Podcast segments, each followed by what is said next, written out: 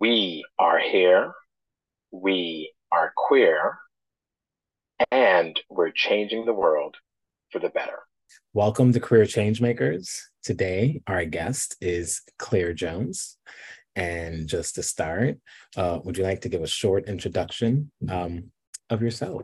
Yeah, yeah. Happy to be here. I'm Claire Jones. I'm an author and small publisher. I'm committed to changing the world for the better through inclusive stories and practices. So I write fiction and nonfiction, novels, planners, journals, workbooks, you know, all the books. awesome. Awesome. Uh sounds good. Sounds good. So in queer change makers my my hope with this is to share stories of people and sharing their visions for the next level of our lgbtq plus community. So when it comes to our community what is a vision you have for the future? Yeah that's actually something that i work on a lot in the fiction that i write particularly. I write fantasy romance but with a dei lens and so I look at, you know, not only gender diversity, ethnicity diversity, sexuality diversity, but also like disableism and ableism and how to approach those topics in my writing in a way that detokenizes the marginalized identity because I think that that's the next step for queer communities, for marginalized communities, is to not have the gay character, not have the Black character, not have the trans character, but rather create characters that also happen to be those things. Because we see that in media so often is like, you know, this is the gay best friend, the sidekick that, you know, tags along on every adventure and causes mishaps and all kinds of crazy, kooky things. And I, I think we need to move beyond that in the media that we consume. Okay. That's awesome. That's awesome. So in in along that lines, you mentioned that you are a fiction writer. So how many books have you done or how's that been going for you? Yeah, I did my debut novel, published it last year on Halloween, and I'm writing an eight book series. And so book two is scheduled to publish this Halloween, and I've already started writing book three. Exciting. Are they uh, uh, scary books? Like, what's what's the gist? A little bit. Uh, I mean, it's fantasy romance. It's high fantasy, so it's a world that I entirely built myself. And the concept behind the world is that there's eight classes of magic that are inherited from the gods of the world via bloodline. And so um, each of the powers is kind of like elementally connected, like fire, water, earth, plants, so on and so forth. And so each book is from a perspective of one of those magic wielders in the world. Mm-hmm. And so, book one follows the heroine who has the blessing of the goddess of death. And so she can see ghosts and interact more with those ethereal plane kind of beings. And she's bisexual in the book and she has like two love interests. But I also wanted to provide um, a different take on tropes as well when it comes to fantasy romance. Like there is what you would call a love triangle framework set up within the book, mm-hmm. but there's not a lot of jealousy that is produced as a result. Like the jealousy is not what drives the plot forward. It's more character growth that drives the plot forward. So, I mean, it does get spooky. There is like blood and murder and, you know, like scary yeah. monsters and stuff, but it's not like horror fiction. okay, okay. That's cool. That's cool. It's just with the Halloween release date, it makes me just that was more coincidental than anything. I was like, all right, you know, the production timeline was leading up to it, and Halloween is just a good holiday. So I was like, sure, why not? That's awesome. Awesome. So uh what what sort of got you into that? Like why of all the things you can write, um totally. that way? I mean, I've been a creative since birth and a writer since age seven, honestly. My mom was an art teacher for 25 years. So every bone in my body is a creative bone. And once I learned language and reading and writing, I just absolutely fell in love with the way that humans communicate to one another. And falling into a love of reading very early on, I particularly gravitated towards fantasy and romance books. Like I started reading romance novels probably at a too early of an age. Like third grade was when I found my first romance novel. I found it in a rubbish sale in a church basement for one dollar, and I don't know why the organizers let me buy it, but they did. um, and so over the years, I tried a bunch of different writing styles. Like in fifth grade, it was like really poorly written fan fiction. Uh, in high school, it was very angsty poetry, as one does as a teenager. And I ended up getting awards for it in high school. Um, so apparently, I was onto something. In college, I got my degree in art history. And so I started writing academic articles for academic journals and got published in those when I was in college. And that's when I started my public speaking career as well, because they trained you to be a lecturist when you're in art history, academia. And so I started doing public art lectures around that time. And then graduating from college, I tried writing my first nonfiction book. It was basically a life hacks book for 20 somethings because, like, no one knows how to change a tire on their car. No one knows how to do their taxes. no one knows how to, you know, do all these basic life adulting things. And so I figured I would write a book on that. And I got 50 pages in and I started even querying agents for it. Um, but I ran face first into depression that year and ended up just falling off the cliff because it was like the deepest depression I'd ever run into. And so I kind of paused everything for about 10 years and went into entrepreneurship. And uh, I realized, you know, a couple of years ago that I spent all of that time doing business writing instead. I just didn't realize that that's what I was doing because I was writing operations manuals, I was writing legal agreements, I was writing, you know, blog posts and emails and social media content campa- campaigns and speeches and webinars and courses. Like I was still writing all of this content, but I didn't realize that that was the common denominator is writing was really underlying all of that. And so I went through a bit of a existential crisis at the end of 2021. I realized that the work that I was doing was not fulfilling me, not tapping into my creative urges the way that I wanted them to, that the way that I needed them to, honestly. And one of the first steps of getting out of that crisis for me was allowing myself to read for fun again because as a business owner, my reading list had become all nonfiction you yeah. know, business books, psychology, personal development, marketing. And I wasn't reading for fun anymore. So I went back to fantasy and romance because those were the genres that fulfilled me for so much of my childhood. And I just fell in love with it. And doing a bunch of reading, I also realized that I've read a lot of bad books over the years.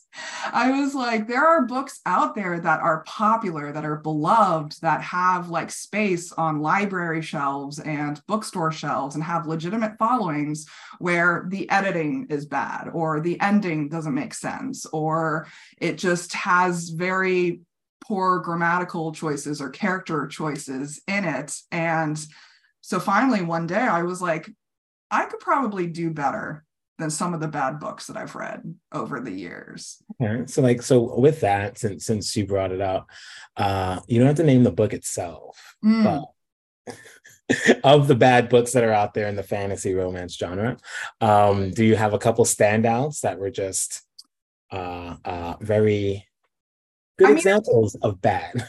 Of yeah, I mean, it's hard to pick a specific example because honestly they faded into the obscurity of my memory. Like i read 112 books last year. And so um, it's hard to pick out particular ones but i can like say one of the recent book series that i've read there were entire sentences missing from the formatting of the book.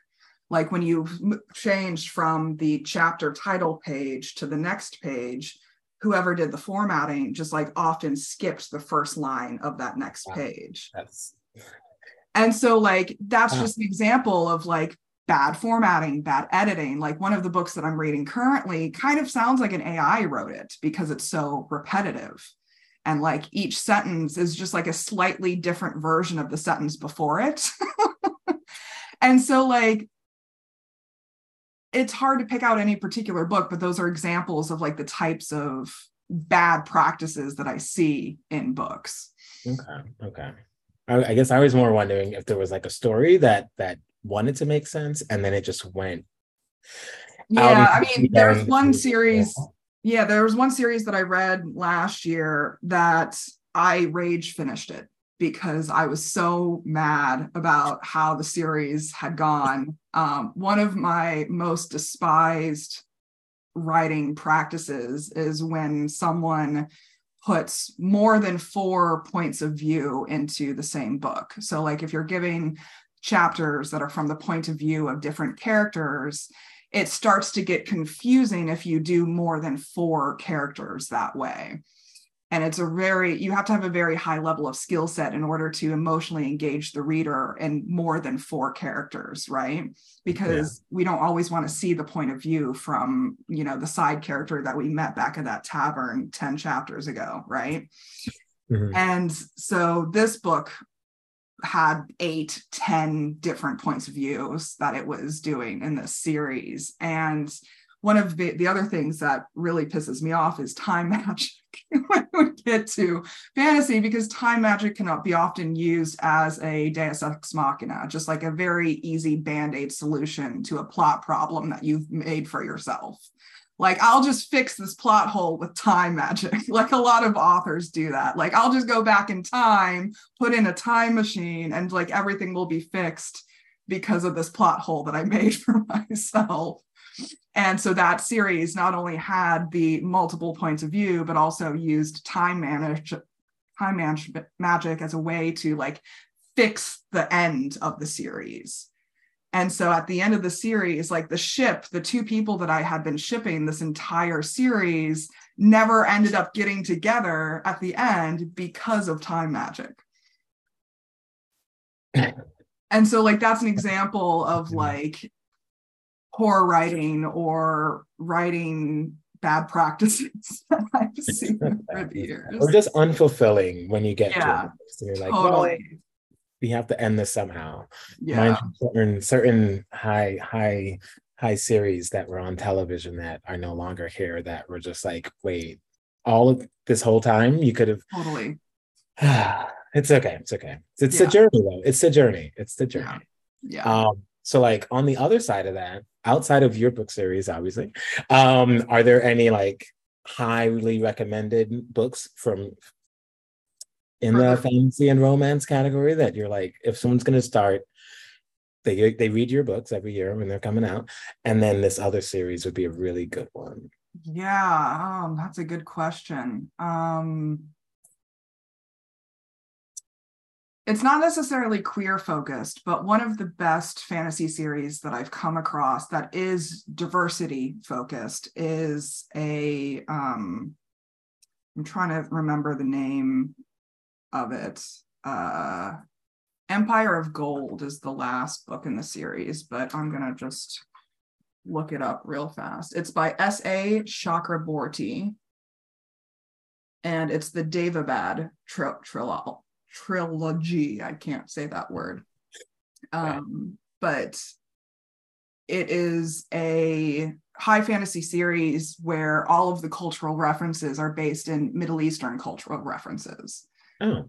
And so, like, all of the characters are Middle Eastern descent, you know, um, and the magic classes of this world are very much like jinn based, like mm. genie based, and like it's just very fascinating for me to find series that have these multicultural elements. Like I made a big um, effort last year to read people of color authors for especially fantasy series. And so I read African mythology series, I read Middle Eastern mythology series, I read Chinese mythology series. If you want to do the queer perspective with Chinese mythology, one of my favorite books from last year was Iron Widow by Xiran Jay Zhao. And she very expertly weaves together queer concepts and queer personalities, but not tokenizing them within a science fiction framework that is influenced by Chinese mythology. and it is just fascinating. So there are tons of good books out there um, if you want to explore that kind of thing. All right, that's awesome. That's awesome. I feel like in over the past few years, I've been a part of a queer book club. Mm, hmm Some of the books that we've read were specifically in certain places. hmm Even if I didn't enjoy all of the book, um, it was sort of good. Like we read a, a book about, I think it's the the life and death of Vivek Oji, which is like a- Oh, I've heard of it. I haven't read it though. Yeah. story. It was great. And um, there's another book we read, Young Mungo, um, that took place in like Scotland. Yeah, I think Scotland, and it was Mhm. written for that. And I think it was it's good to see these to hear of these queer stories, but also like to get the context of the culture. Yeah. Um, yeah. Yeah. sometimes it's good just to see new experiences, new perspectives, and similar uh, themes. I, I love exploring mythologies from different parts of the world, like the way that they create their belief systems, like the African mythology system. Um, it's called Skin of the Sea by Natasha Bowen, and it was based on the mythology around mermaids in Africa. Yeah. And um, how they are influenced by the African gods and things like that. And that was absolutely, it was beautifully written, absolutely fascinating. Just a great series, too. I think if it's a duology, I don't think it's a series, but Okay, that sounds definitely uh interesting. And I think sometimes ooh, my background's like from a Christian Mm. tradition, a more conservative Christian to tradition. And I think sometimes there's this idea that like, no, we have the truth and other people don't. mm, But then when you start like looking more, it's like, wait a minute. Why do some of your stories sound like some of our stories? absolutely. But they weren't connected. And it's like, wait, is this just like a human response to life? Yeah. And it's it's it can be very interesting. And some people may not be able to have those kinds of conversations. Um, but I I can appreciate it because like we're all we're all people. Mhm. And that's fun. That's fun. Mhm. But yeah, and I, I appreciate you sharing this the diversity that you proactively went through last year. Like I want to make sure I Yeah. open my mind up and see these Yeah. things. Because I, I was tired of reading the same story time and time again, because that's really easy to come across in fantasy and romance in particular. Like those two genres have been very heteronormative, cisgendered, straight white male for decades at this point. And it's just been within the last 10 years. Like, yes, there's been gay fantasy, queer fantasy coming out since the 80s, right? Mm-hmm. But it hasn't really hit mass market appeal until recently. And like, I saw a report the other day by a massive consumer research group that was saying that the desire for queer content in the media is higher than the amount of queer media that's out there right now. Okay, that's awesome. So, like, more consumers are demanding more queer content, but the production companies just aren't fulfilling that need satisfactorily yet. And so, I think that's going to be the next wave of media that we're seeing because representation matters and our culture, our demographics are changing. Okay. Um, mm, two different directions to go with that. Because on the one side, there's there's actually no, I'm just gonna go where I wanted to go. Um, with that, you mentioned there is that uh, gap in Mhm, what's produced and what people want. mhm. Um, so let's say there is someone who may listen to this who may, you know, have an idea for a story or Mm. might like be like, oh, you know, be cool, this. Mhm. Um, but it's just an idea. And like to make it real, there's I assume a lot more steps and effort that has Yeah. to take. So like for a super if someone had an idea for a story, Mhm. what would you suggest to them to like flesh that out or just to see what can what they can make from it? I mean, honestly, we start with what your goal is. Like, do you just want to put the story out in the world and you don't care making money off of it. You don't care whether it brings you fame and fortune and all of attention and all of that jazz. Like if that's just your goal to put the story out there, write fan fiction. Put it up on Tumblr, put it up on, you know, Wattpad or any of those other more casual story sharing sites, right? Because you're just trying to put the story out there. If you're just trying to share that story with the world, that's a great way to do it. If you're looking to monetize it, if you're looking to create a career out of it, then think about whether you want to pursue self publishing or traditional publishing.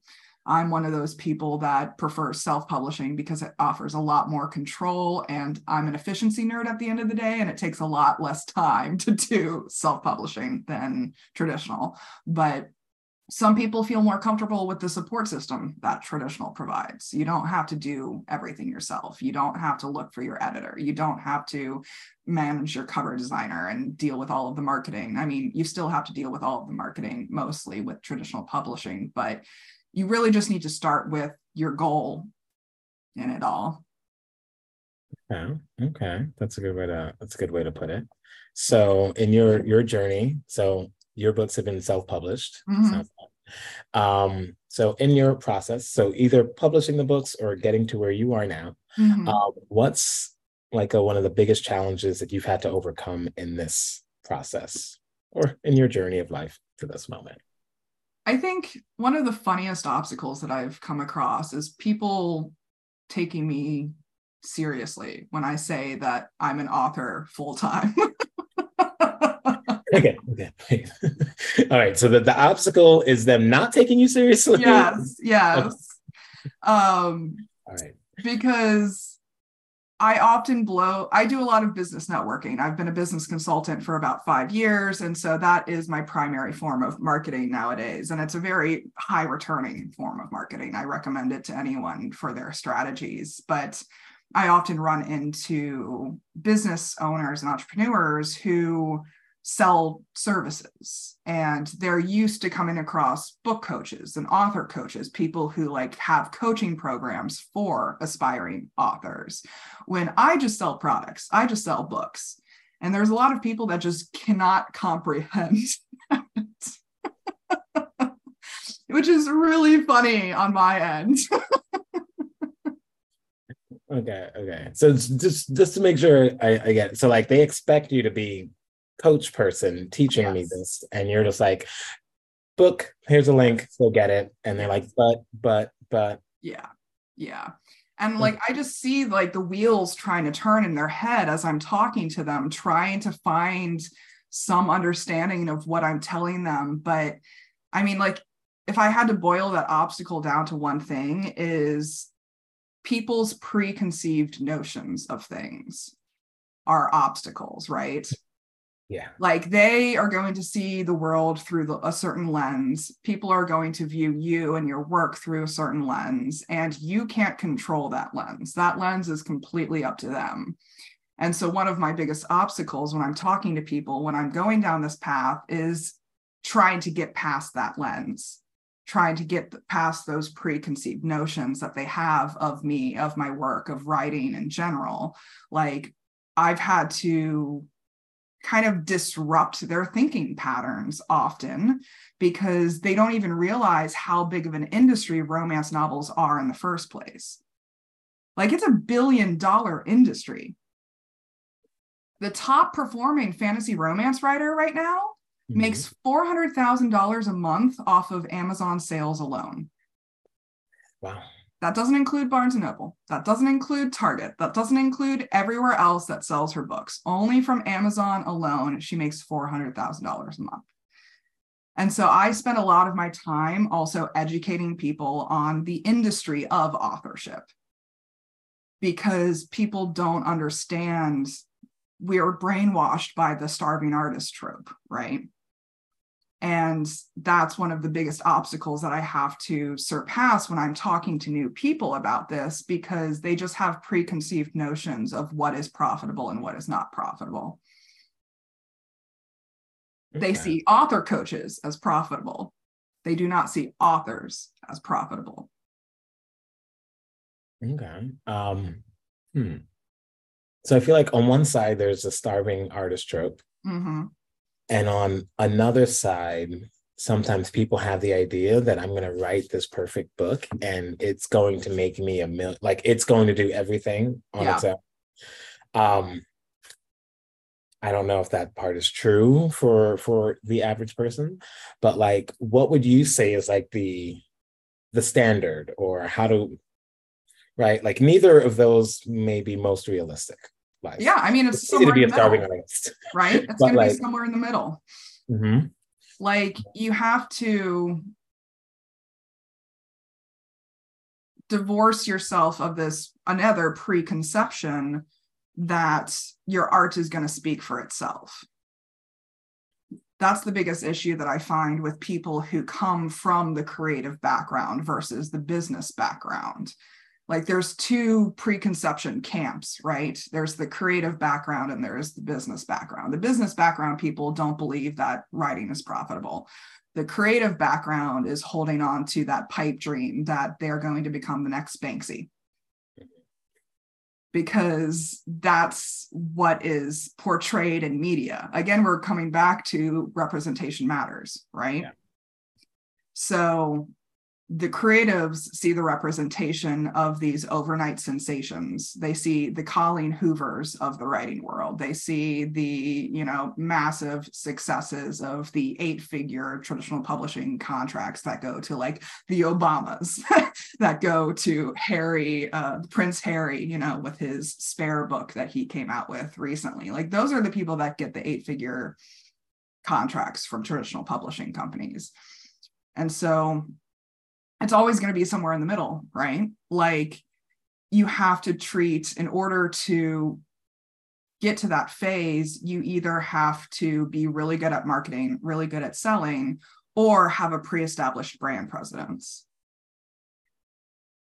Okay. Because if you have the pre-established brand president presence, that's what's going to sell the book. Because people buy into you as the creator, not the creative piece.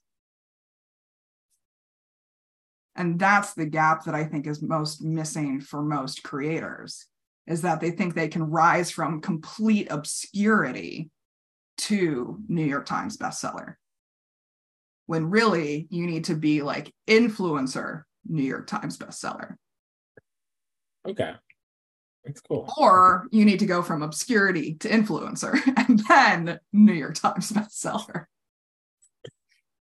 Okay. All right. So like um hmm. So again for this theoretical person who's super just starting, Mhm. um do you have any any hints or tips that they can use to think about okay, I am random person, no I know, have my network around me wherever I live. I need in order to do this book and for it to be successful and for me to put in this time that it will take um I need that audience. I need to Mhm. become some level of influencer, right? Mhm. Um, what what could they? How can they? Do you have any tips for that? I mean, my very simplified tip that I tell everyone is be shockingly relatable. Because the shock factor is what's going to get you visibility, and you can use that for good or for evil. A lot of people use the shock factor for arguing, for controversial opinions, for conflict.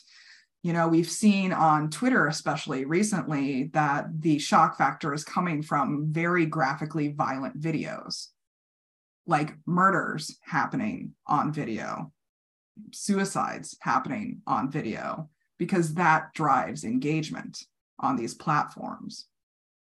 Instead, I say we shock them with relatability because that's a lot more sustainable and it's a lot more ethical at the end of the day. So you need to tap into your audiences where you understand them, they understand you, and you are so relatable that they see themselves in you. Like, and this can be even as simple as like, do you like coffee or tea? Do you like dogs or cats? Who's your celebrity crush? What fandoms do you follow? Because those little pieces of information about yourself are mm-hmm. going to resonate with your target audience. like for example sometimes on tiktok videos i get comments of like oh my god are we the same person? That's the type of reaction you want because they see they them and you and so they automatically trust you because it's familiar to them because it's relatable to them and so that's going to create brand loyalty at the end of the day, which is going to generate your audience and make it bigger. That's that's a really cool comment. And I it's I, I like how we're sort of talking about books, but we're sort of talking about things that are much wider than books. Yeah. Because yeah. um I don't know, some of the communities that I'm a part of, or some of the people who stand out and some of the better friends that I have um, that quote of are we the same person? It's like, okay, we're not, but also I was thinking the same thing. Exactly. Um, this is why we're friends. Yeah. This is why we're friends because we're the only ones laughing at that stupid joke, but it's okay. Yeah. Uh, I mean, that's how our brains are wired. We're evolutionarily wired to support the people we know, like, and trust. Mm-hmm. And so, therefore, we're going to buy from the people that we know, like, and trust, and we're going to support the people that we know, like, and trust. And so, that comes from being shockingly relatable. Okay. Okay. Cool. I like I love that. Like it works for books, but also just works for life. Um yeah, I mean it's a foundational concept that a lot of people miss. yeah, I think it's really easy to be um um distracted by the the glitz and the glamour. And it's like tiny oh, object syndrome, yeah. Yeah. I just need to go to TikTok and like yep. create the next yep. dance or the Threads. next ice bucket challenge or whatever threads is totally um, all of that but okay okay so um where you are now uh, mm-hmm. uh your business you're so you're writing books mm-hmm. also you've mentioned that you sell both books that you've written but also like workbooks it mm-hmm. sounds like. Mm-hmm. yeah um actually can you talk a little more about the workbooks that you're totally yeah. So I do planners, journals, and workbooks. Um, the journals are very simple. They're just zodiac journals. Like they're just lined bullet grid blank papers with, you know, the zodiac sign on the front of them. And it has inspirational quotes that are related to that zodiac sign spaced throughout it. So those are kind of more of my more passive income streams. And I just love astrology in general. And I wanted pretty notebooks and I love journals. So other people like pretty notebooks and I love journals. so it was like an easy product line to integrate into my business. But for my planners, one is a moon phase planner where each year I walk through each week of the year and talk about the moon phase, talk about the retrogrades, talk about the seasons that we're in. Um, I'm on the woo woo spectrum. And so mm-hmm. I just got tired of looking all that information up for myself every week. And so I just put it in a dated planner. I'm about to launch 2024s here soon. I just uploaded the files this week. And so that should be ready to go by, you know, the swing of the holiday season when everyone's buying their planners. Um, and then the other one is a self published author 52 week planner. And that's more of my nonfiction work. That's where I dive into this bridge between business mindset and creative mindset. Because, like I said, there's these two camps, right? There's these two people, two groups of people who have these preconceived notions, but there often isn't a bridge between the two. I yeah. provide that because I have been a creative my entire life. I know how the creative brain works really well. And I also have 10 years of entrepreneurship experience and I founded four businesses. So I know how to bridge the gap between, you know, your artwork, your writing, and market, marketing it as a product putting up the correct business systems making sure that you're paying your taxes you know making sure that you're copyright protected like all of these production marketing promotion concepts and strategies and systems. And um, I had all that information in my brain, and people kept asking me these questions. So I put it in a planner. Put in a planner? Why didn't you make a coaching program?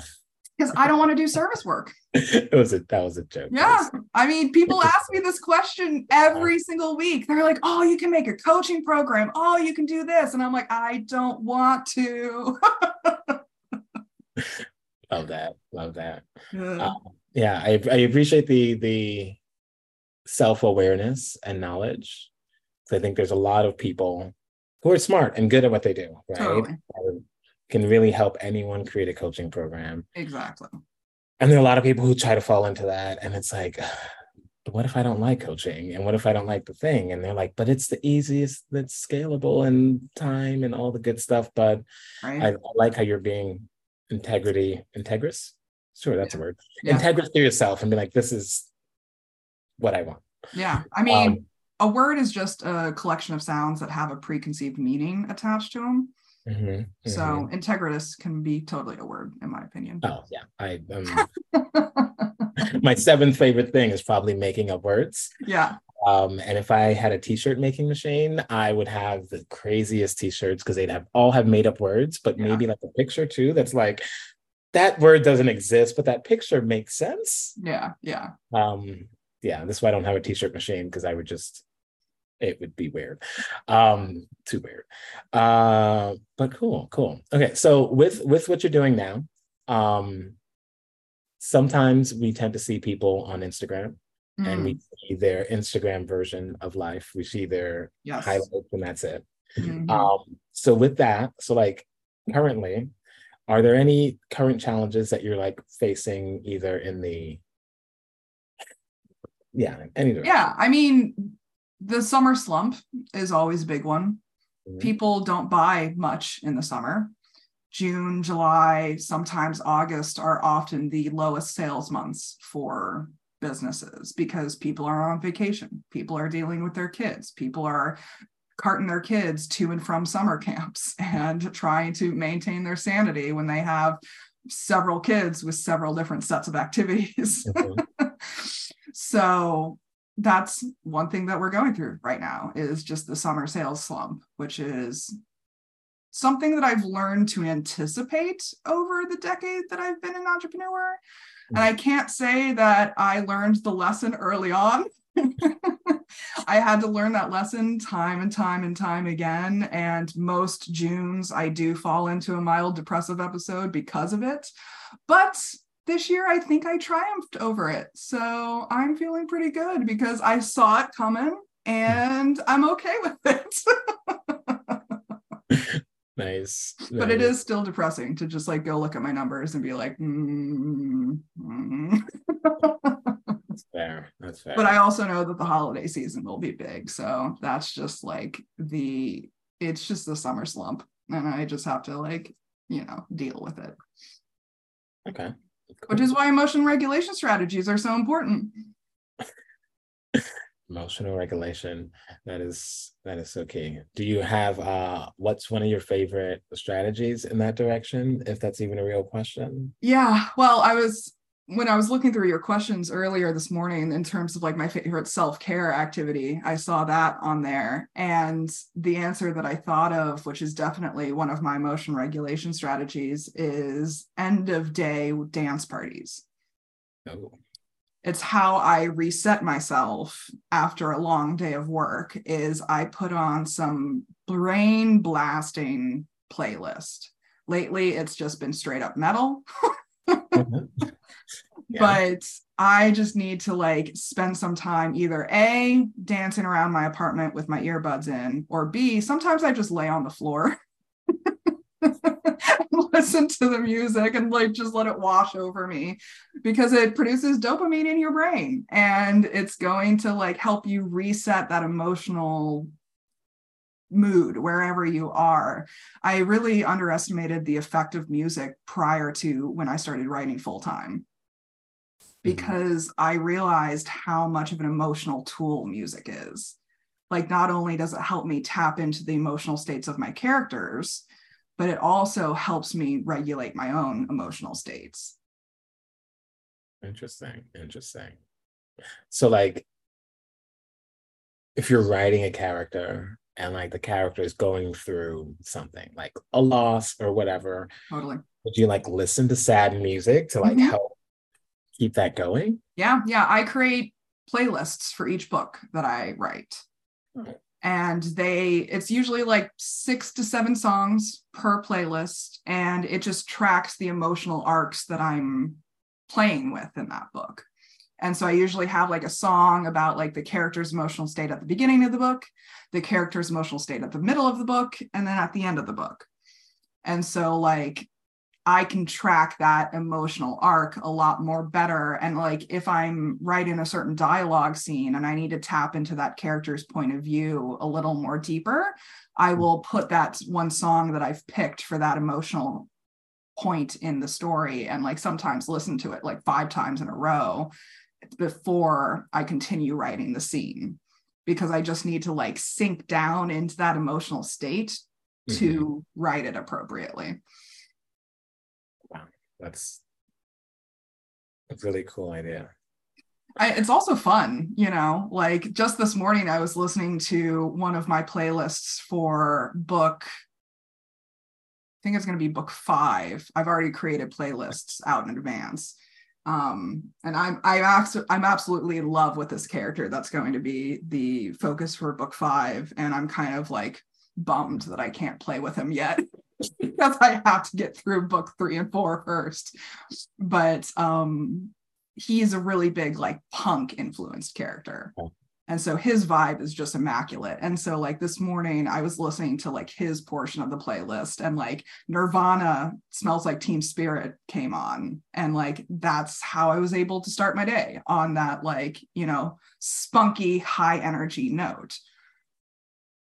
Wow.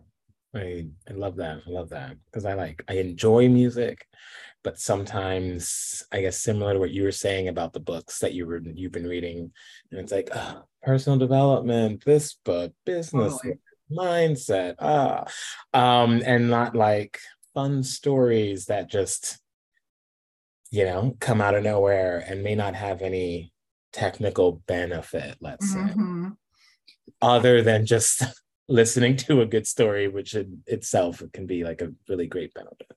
I heard something the other day that I'm still processing. So I'll I'll hand it to you and see how you're dealing with it. But I heard that you know, leisure and work time, right? Leisure isn't technically leisure if it's in reaction to work. Mm. So if you're prioritizing leisure time or participating in leisure time as a way to recover from work, as a way to prep for work, as a way to be better at work, it's not really leisure time because it's still in relation to work time. So, how can we integrate more leisure time activities in our day to day lives that aren't a response to work? Hmm. That I like that. I like I like the idea of that. I like the idea of that. Like I think last year was my year of coaching. So oh, like I totally. like too many coaching programs. Yeah. Um I did the same thing. bad strategy. But one one coach um talked about how people sometimes are just like living for the weekend. Mm, yeah. It's like living for vacation. I'm doing all of this because of that. Totally. How was your day? It's Friday. Yay, let's go to the bar, right? Like let's let's balance out based on this. Yeah. Um and he's an authenticity coach. And his idea was like, um, how can everything you do be like from within instead of like without? Yeah. Like inside. Yeah. Like I could see that because sometimes it's like sometimes like even even stupid things like going to the gym, right? Like, am I going to the gym because I want to like experience the endorphins and I want to like do the thing, or am I going to the gym because it's summertime and I'm going to be on the beach and I don't want people to think of me this way or that way? And it's like sometimes our reasoning, sometimes we don't look at all the reasons for what we do. Totally. Um, and like in life and capitalism and and many countries, um, you need work, right? Things are expensive, mm-hmm. and sometimes it's just like I need the money though. So mm-hmm you might be doing something for the money even if you enjoy doing it right? Even if you still do it but like if you're doing it for the money it's a different it might have a different um feeling. Yeah like, i mean to use a very silly example recently we've been dealing with the confirmation of aliens from our government right? They confirmed a few days ago that aliens do exist and that they've seen alien bodies and most people aren't really caring about this news because that, we've got more important stuff to care about, like paying our rent. because we are in this capitalist machine. And so there's a lot of memes going around the internet right now of being like, oh, aliens? Oh, well, I still need to work. So it doesn't really matter. the world is still burning, right? Like Yeah. all the things that we're doing right now. And um uh like what are we like what are we even gonna do with aliens? We don't even what we don't even know. yeah. Um and I guess also I've not even heard this news, but I don't really pay Oh, I don't pay attention to the news easily.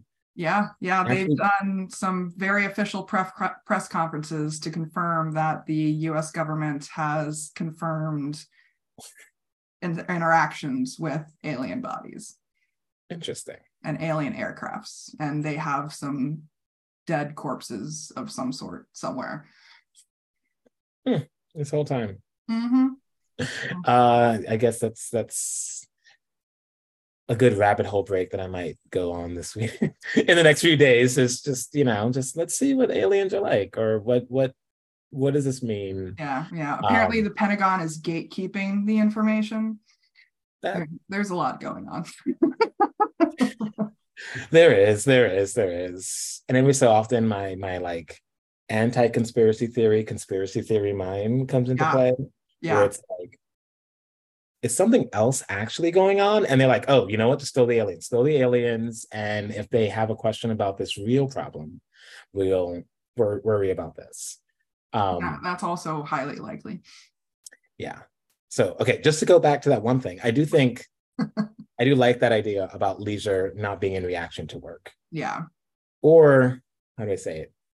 If we're able to redefine work yes, as not a reaction to bills or not a reaction to adulting, absolutely. um, then maybe the leisure won't will also not be a work time, play time. It's like yeah, I don't know, lifetime. um, Yeah. This is my time. This is for me. This is just in time, right? And Yeah. Justin enjoys these types of things, whether he's at work or at play or other parts of life. absolutely. Um, so yeah, I think that could be a that's an, might be an interesting way to see it. Um, Yeah, I, I'm still processing it. I'm like, all right, what does that mean though? Yeah. like I think that's what a lot of coaching things were last year. It's like, oh, that's a really good idea, but like, but still, but how do I? yeah, like what do does that mean for real? My day-to-day existence? I still have bills and I still have things to do. Yeah, like, Even right. some of the like, you know, taking personal responsibility, Mm, but I'm still in groups with other people, right? Mhm. So like, I can. How do you? How do I take these lessons that are that I can see the value in them, and then make it reality, and then having both. They say things like high intention and low low attachment. yeah, I'm like, I get it, but like, oh, I guess that hurts now because I'm like, but the attachment comes from the intention comes from the attachment, and I can see that there's a problem there that I might. yeah. Is it a high intention then? yeah, that's that's something I need to write down now, and I can uh journal through later. Love Yeah. myself through later. My favorite Um, podcasts are the one that feels like therapy. So That that is that that is fair. That is fair. and I guess this is like a nice little self therapy. yeah. Am I, am I too attached to my intention? the answer is probably yes. Yep, yep. I can probably answer that for you. I mean, I I I love being human, and I love when situations like that happen because it's like those people who are like, "Hey, I don't mean to be mean, but," or "I don't mean to be bad person, but." And it's like, "Hey, the only reason you said that first part of the sentence is because your brain said, "Hey, I think you're about to be mean." Yeah. and you tried to feel better about it, but um, okay, come back to where we are. here. We are here. Um, We are here. We are queer, talking about aliens. Right, we are here. We are queer, doing things, um, which is the backup tagline for this. It's like I don't know. I'm going to talk to queer people who queer people doing things, Mhm. um, because I think it's we all get to do things, and even like with the work and leisure, there's if we can start more from within, Mhm. we can see, oh, I'm doing these things for this reason, and I get to continue doing this thing because I like. Yes. How do we center our queerness without tokenizing it? That is a great question. because I think sometimes it's it's you have to I don't know. Like sometimes like part of what it means to be queer is to not be the other thing. So yeah. it's like I don't I don't want to. Yeah. But also when I look around society sometimes it's like what if I read the wrong book that's not like proactively queer, it may not be queer at all. And now mm. why did I even why did I do this? Or it might be anti-queer once you get into the book. Yeah. So it's like you don't want to tokenize the the queer experience or a queer story, but at the same time, you want to know if it's going to be. I would rather read a queer story. Um, and I'm sure for better or worse, like you were saying, there's a gap between queer content and queer production. And I'm sure there are many semi allies and people who are like, oh, I had a queer character in my book. Yeah. Um, yeah. But like, because it's not clear that it was queer. And uh, it's more often than not a tokenized character as well. Yeah. And it's it's just like how do you how do you do all of that? Mm-hmm. And I think mm-hmm. that's one of the things I wanted to do with this podcast is like I want to talk to queer people who are queer people. Um, I love allies and they are great, but I want to hear more just queer perspectives because you know we see the world differently because we experience the world differently. Yeah. yeah. Um, so that's helpful. That's helpful. Okay. Uh, I had ideas of questions and directions of conversations, but I can sort of start landing the plane. Um, so what's next? what's next for you? What's what's what's upcoming in your world uh, for the rest of this year? Yeah, I mean, it's getting book two published for sure. It's in the beta reader stage right now. I just got my first round of edits back from my editor. The cover art should be released today. Okay. I saw an email from my cover artist right before I jumped in the Zoom call. So I'm really hoping because I'm going on vacation next week. So I gave him a little poke. I was like, can I get this by end of day Friday, please? um, so that's definitely like the biggest thing on my plate right now. The 2024 Moon Phase Planner is another thing on my plate right now. Um, I'm working on two different Udemy courses, like making them. I'm going to make one about self publishing. I'm going to make one just about marketing in general, because that is the most common question that I receive from my audiences, whether they are creatives or business people or anywhere in between. People ask me time and time again about marketing advice. And so I've created a workbook on marketing. I've created a workshop on marketing. I just ran a workshop yesterday and now I'm creating a Udemy course for it as well, trying to get that information out there. Um, also, all of the zodiac journals for the rest of the year. So, trying to also just maintain my sanity, I think, is the important in all of those lists. yeah, I think, I think that's, that's probably high up on the list. I mean, there's a reason why I give myself a week off every other month because I am so highly productive during the weeks that I do work that I need that week release valve in mm-hmm. order to maintain my momentum and maintain my functionality, honestly. Like next week, it's going to be a stay batical, is what I call it. Yeah, okay. And I'm going to be spending it reading a pile of library books, getting stoned in bed, and playing Sims 4. All right, that sounds pretty. That yeah. sounds pretty cool. Pretty, yeah, I, I, think I might deep clean my apartment too. I that's that's kind of. I think I'm gonna do like one. I'm gonna do one room a day because I can do like one room in like half an hour, right? And so if I do it like in the morning, get it out of the way, you know, caffeinated, get it done, mm-hmm. and then I can spend the rest of the day being a lump on my couch. Okay. Okay. Awesome. Awesome. Um that sounds awesome. Yeah, I'm a little, I'm a little not jealous, but like inspired. inspired. And take take one week off every other month. Yeah.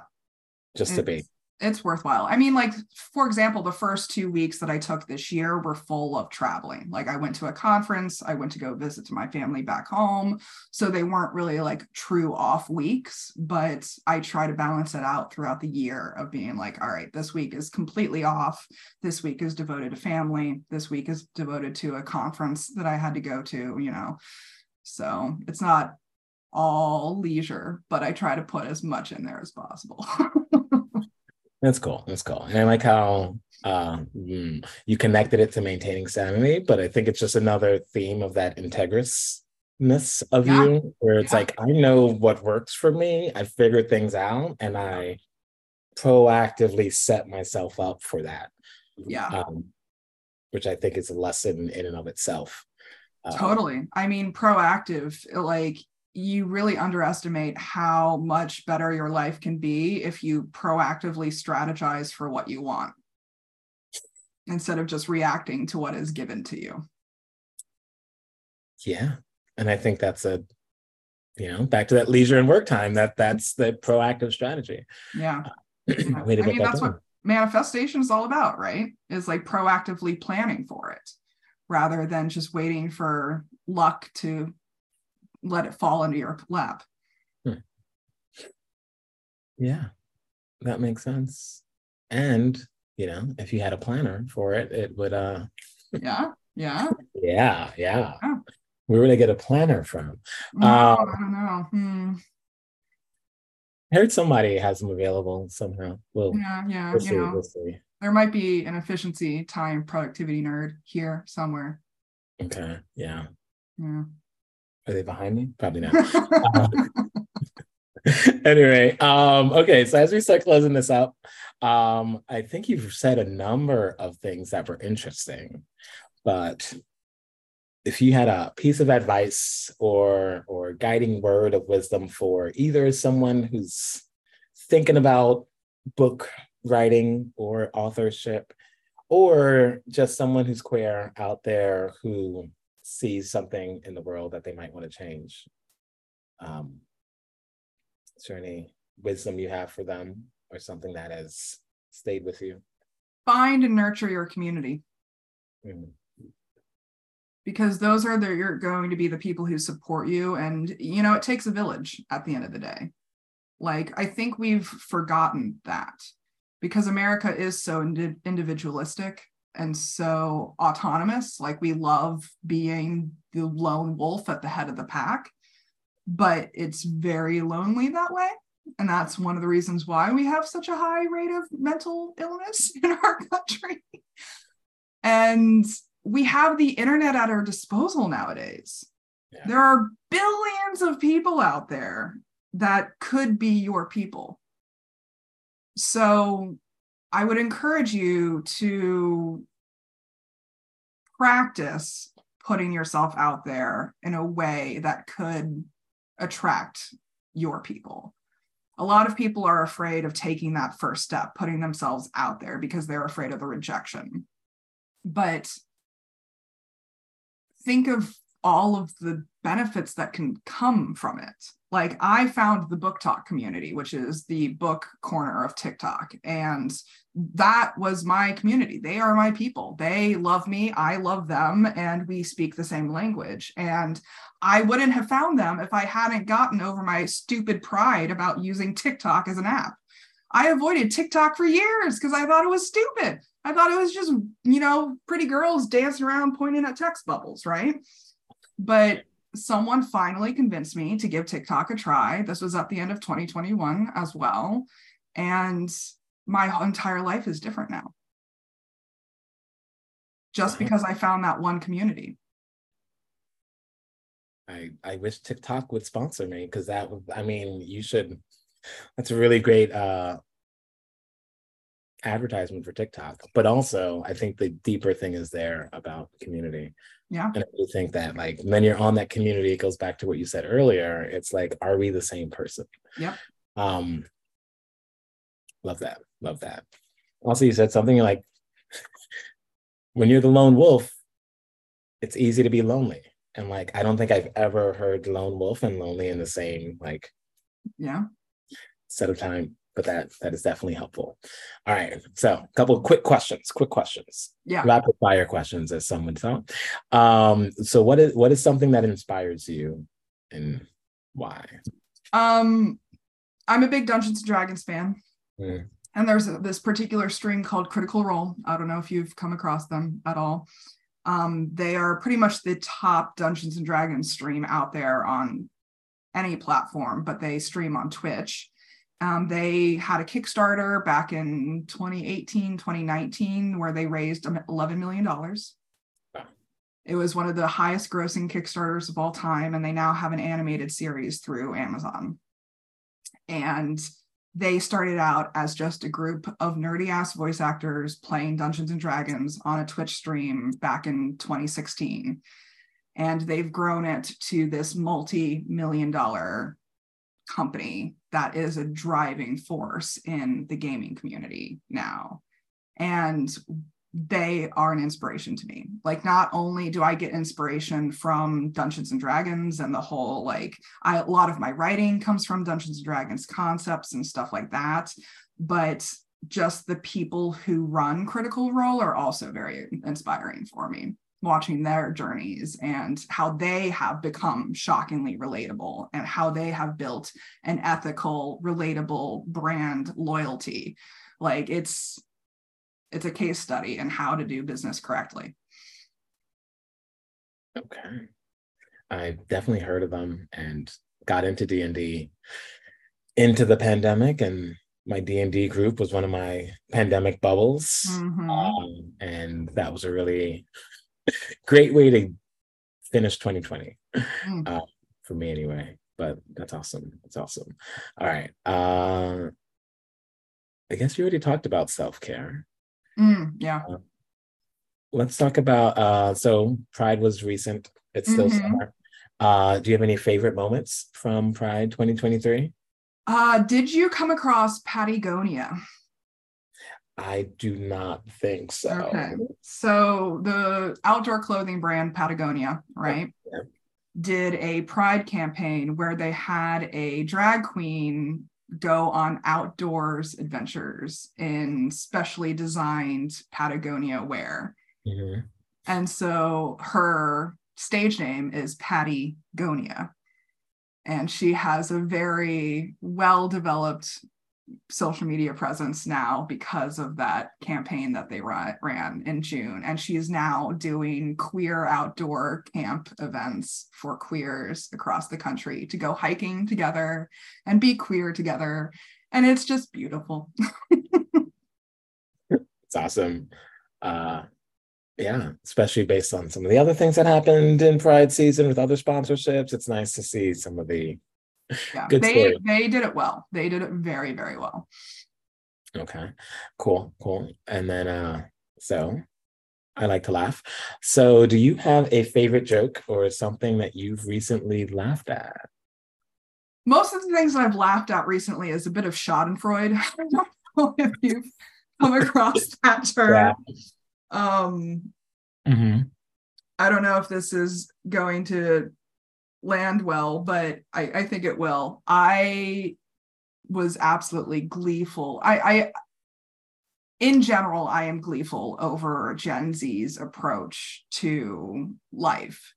And okay. I think I've kind of coined it as joyful nihilism. I think that's how like Gen Z is approaching everything. And I think a perfect example of that is when the, all the submarine stuff was going on with Titan oh. and the submersible. Um, someone came out because one of the guy's stepsons who was supposed to go on the trip didn't go on the trip because he wanted to go to a Blink 182 concert instead. Mm-hmm. And so that came out in the news as all of this was going on. And so someone made a parody Blink 182 song about the submersible being lost.